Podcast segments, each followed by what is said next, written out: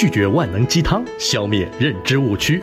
职场三十六计，唤醒你的人才意识。本节目由农行 MyWay 万事达信用卡冠名播出。表达能力不强，职场中会吃亏吗？各位听众，大家好，欢迎来到职场三十六计。在大多数人眼中，成功人士似乎都是能言善辩的，面对大众也能够侃侃而谈。表达能力强的人，似乎比不强的人更容易成功。那表达能力不强的人，真的只能是默默无闻的小角色了吗？接下来，我们将要开启职场三十六计的锦囊，解决第八个职场问题：表达能力不强，职场中会吃亏吗？喂，萍姐。喂，鑫哥啊，哎，我那个药的技术怎么样了啦？什么时候能给我呀？萍姐，这这个理论上来说呢，哎，你别这个那个的啊，我半小时就到你们公司。哎，萍姐刚才打电话到我这儿来了，周二给修改意见，才过了一天就这么火急火燎的要结果，我们还没调试过呢。哎呦，我刚出去买了瓶水，没带手机呀。怪不得呢，我说他怎么不打电话给你这个客户经理，直接打打给我了。不过他好像冲到我们公司来了。啊，别慌别慌，等会儿我去跟他解释解释。哎，萍姐你来啦，坐坐坐。天气热，先喝碗绿豆汤。我不喝。你们技术怎么回事啊？哎，虽然我是老客户了，对吧？也不能这么对我呀。我们下周其他东西都要上线了的，你这个技术还没好，我其他怎么弄呀？哎，您别急别急，容我解释解释。首先呢，我们这技术肯定是过关的，你放心。最后给到你这边的肯定是保质保量的。其次啊，你们这个实在要的有点着急啊，我们不能为了效率降低质量，你说是不是？我这边的人你都知道的，很靠谱的。啊，好吧好吧，那我等你们好消息啊。好嘞，萍姐慢走啊。嗯，搞定啦。对啊，萍姐其实很好说话的。你做技术的，天天对着电脑，表达能力可能退化了。你这样买东西砍价也拼不过别人啊。哈哈，这倒没关系。我这张农行 MyWay 万事达信用卡，日本亚马逊满额购物立减一千日元，新加坡樟宜机场高达八折优惠，一样能帮我享受各种折扣优惠。现在办卡还有机会赢取喜马拉雅季度会员呢。罗振宇曾说，职场或者说当代社会最重要的能力是表达能力。因为在未来社会中，最重要的资产是影响力。影响力怎么构成呢？两个能力：第一，写作；第二，演讲。蔡康永也曾说过，把说话练好是最划算的事儿。说的就是沟通体现出的经济价值。在有些人眼里，如果说学习能力是职场的原力，那么表达能力就是职场的基础力。原力决定基础力。基础力影响着其他能力，沟通技能就像是一个放大器，把你最核心技能的能量放大。如果没有这个放大的过程，你的核心技能并不值钱。记得当年阿里巴巴需要投资，但并不被外界所看好。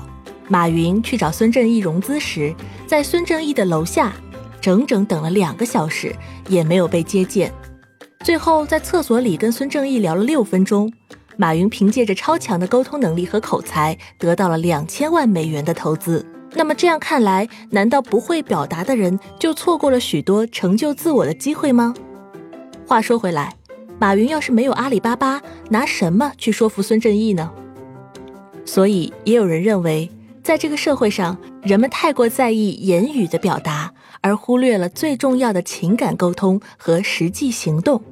人们喜欢用话语来弥补内心的空缺，所以在吵架的时候说的话往往又多又大声。人与人之间之所以会出现矛盾，常常不是因为不会表达，而是因为不用心。那么表达能力不强，在职场上究竟会吃亏吗？在今天的节目里，我们请到的坐堂大师是中央电视台节目主持人、樊登读书会的发起人樊登。我们来听听他对这个问题是怎么看的呢？樊登老师您好。想问一下，您觉得如果一个员工他的表达能力不强，但是做事情却很条理清晰，这样的人在职场上是否会比较吃亏呢？在职场上不吃亏啊，这挺好的。我给你讲个故事。嗯，好。这个社会上呢有两种规则，嗯，一种规则呢叫自然法则，嗯，一种叫社会法则。什么叫社会法则呢？就比如说你。给老板送礼了，嗯然后你提拔了。对，你这次开会的时候表现好，然后你提拔了。嗯，或者你考试作弊，然后你通过了，这都是属于社会法则。嗯，但是自然法则呢，就是春天种了，秋天才能收。所以你见过哪个农民春天种地的时候假装自己种了吗？没有。对他不会那样。所以任何一个事情在短期之内有可能会符合社会法则，嗯，但是长期看一定符合自然法则，这是职场的一个基本规律。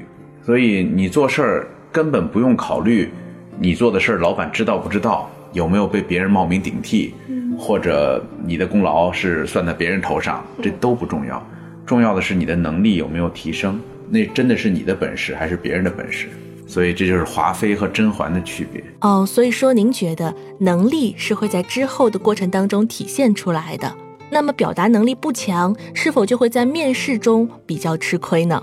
嗯，这也不算吃亏吧？表达能力不强，那你既然有这个短板，你就要承担这个相应的后果嘛。这无所谓吃亏不吃亏。如果表达能力过强，你可能会找到一个完全不适合你的工作，自己骗自己干嘛呢？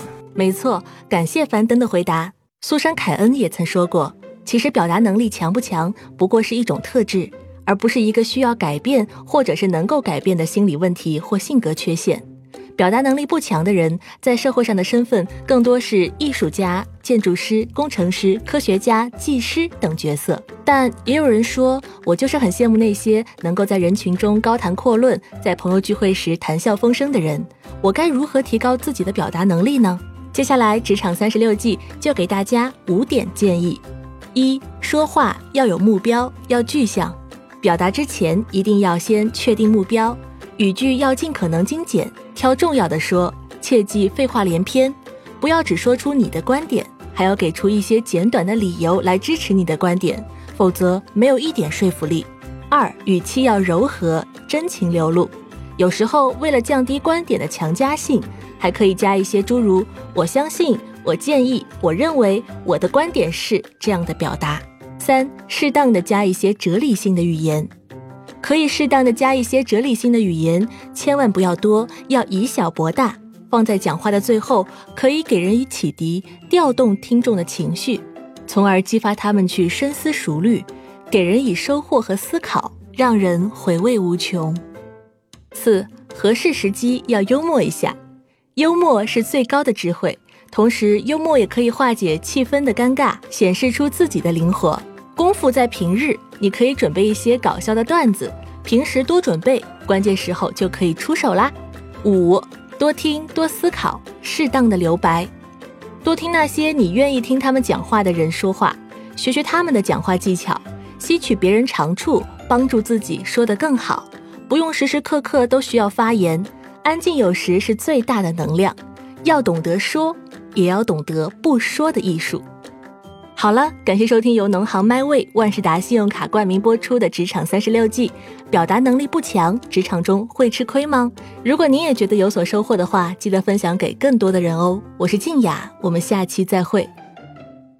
本节目由喜马拉雅独家播出。